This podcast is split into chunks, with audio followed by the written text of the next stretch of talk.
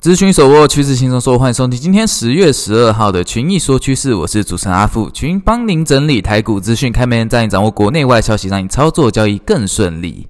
来关心美股概况，昨日美股四大指数再度全面收红，费城半导体涨零点七三 percent 最多，恐惧贪婪指数上升至三十三，但依然为恐惧评价。国际消息部分，联准会九月会议记录显示，对于今年是否升息还存在意见分歧。大多数联准会决策者都认为再次升息是适当的。不过，今年的升息是有在市场的预期之中，市场也大都已经反映。我们也会持续带您追踪 Fed 的货币政策动态。再来关心重要大型股表现，重要大型股大都收红，辉达依旧强势，上涨二点二 percent。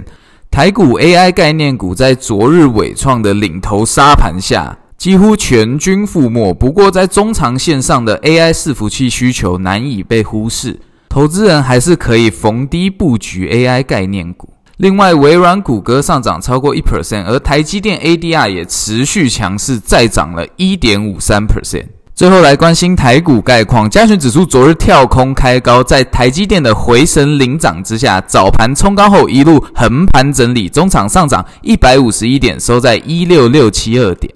技术面上量价齐扬，并站稳半年线位置，而台币由贬转升，波动率再度走低。短线上，台股将再去挑战季线位置，观察重点为是否能够站稳季线，站稳季线，台股才能吹起反攻号角。建议投资人保守操作。好，那今天的群益说趋势就到这边。想要索取我们平面战报或是有任何的问题，欢迎加入我们的官方 line at at u 八八八八询问。那群益说趋势，我们下次见。